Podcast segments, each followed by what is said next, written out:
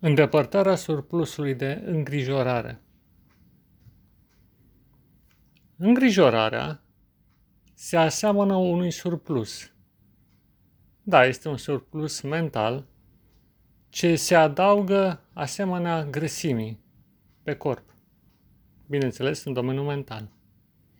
Așa cum vezi o persoană care se îngrașă sub straturi succesive de tot mai densă grăsime, tot astfel, îngrijorarea creează straturi dense de grăsime, grăsime mentală, să spunem așa, în domeniul minții. Și în felul acesta se ajunge la o obezitate mentală care împovărează funcționarea normală a întregii tale ființe. Această formă de obezitate mentală este comună, obișnuită între oamenii ce trăiesc în această generație. Este paradoxal cum facilitățile aduse de tehnologie nu au reușit să despovăreze ființa umană, ci doar să o încarce cu noi sarcini și cu noi termene, care la rândul lor creează îngrijorări. Totuși, din ce pornește îngrijorarea? Care e natura ei? Care e motorul lăuntric al acestui fenomen straniu, dar în același timp greu de evitat? În primul rând, când te gândești la îngrijorare sau când o conștientizezi, vei distinge niște tonuri de gri sau chiar de întuneric, ca o ceață densă, ce nu îți permite să observi dincolo de ea. Îngrijorarea pune o perdea de netrecut față de viitor și, de multe ori, chiar și față de prezent. Alte ori, ea izvorește dintr-un trecut care alimentează ulterior temerile cu privire la prezent și viitor. Este ca un obstacol ce stă în față ce și se cere trecut. Și acum, imaginează-ți că mergi pe un drum. Un drum care are la dreapta și la stânga sa cât un versant muntos, abrupt, înalt.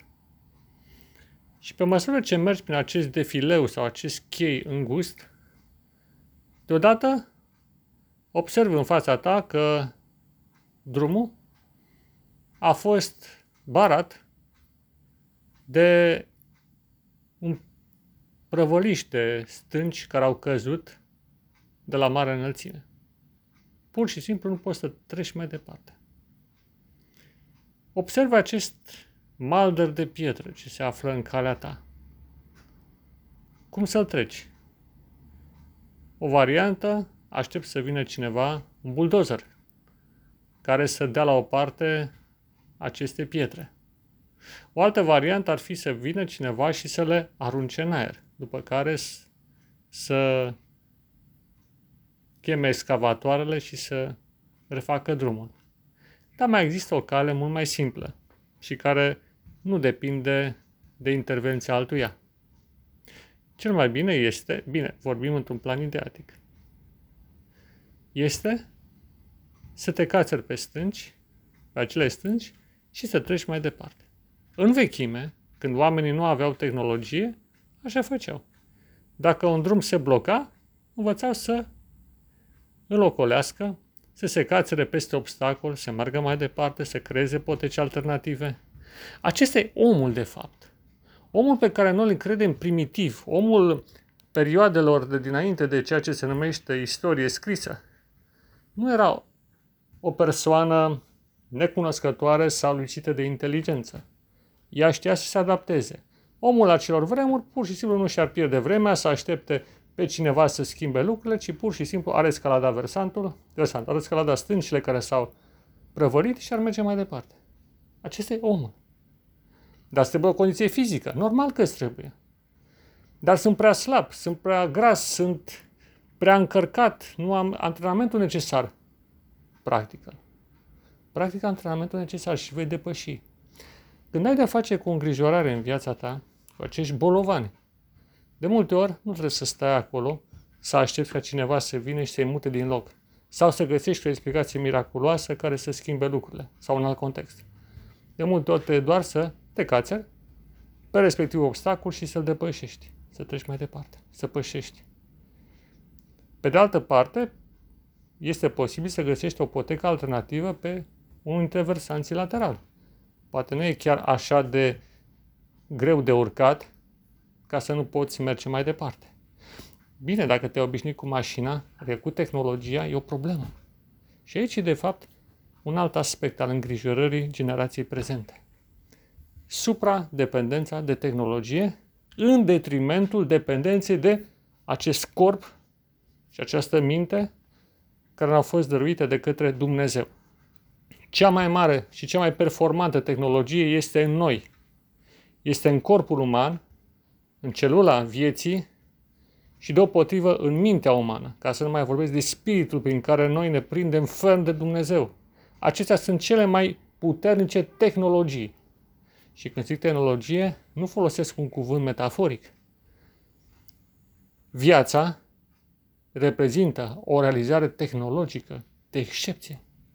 Reprezintă cea mai înaltă formă de utilizare a materiei pentru implementarea sau mai bine zis oferirea unui suport la ceea ce numim noi viață, conștiință și tot ceea ce ține de ea.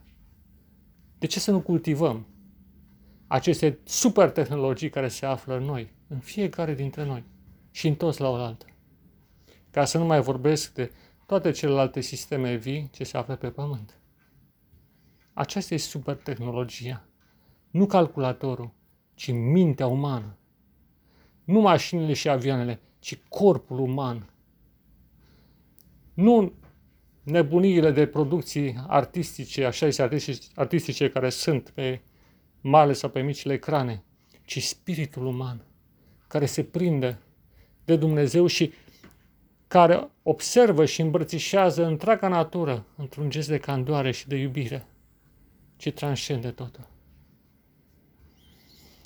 Acesta înseamnă să găsești calea omului primordial, adică lui Hristos, dar îmi place să-i spun omul primordial, fiindcă El este omul ceresc, omul din veșnicii, după cărui chip au fost creați.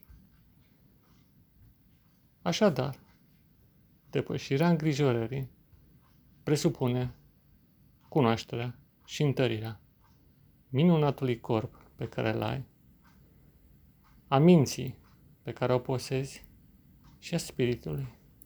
Acea fațetă necunoscută și totuși existentă ce se află în adâncul ființei tale și care te motivează de fiecare dată să mergi înainte, să nu te lași, având convingerea că Dumnezeu va interveni. Și în ultimul rând, mai există un aspect. Cel mai bun antidot al îngrijorării este credința. Credința în Dumnezeu, care înlătură munții, adică obstacolele, de îndată ce ea se manifestă. Această legătură tainică cu Cel care a creat cerul și pământul îți va oferi un suport puternic, nu doar psihologic, ci și practic, de a te cățăra pe stâncile îngrijorării și a merge mai departe. Este o pildă aici foarte profundă.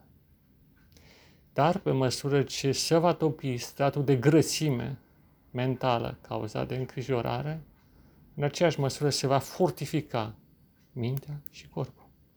Și vindecarea va fi posibilă în ființa ta prezentă, nemurirea va veni acum în tine, regenerarea, întinerirea se vor manifesta și nu uitați, omul a fost creat o ființă nemuritoare. Să nu coborâm din acest nobil statut pe care Dumnezeu ni l-a acordat de la început. Pacea să fie cu tine, dragul meu prieten și frate, în Hristos și în umanitate. Pace ție, da, pace ție.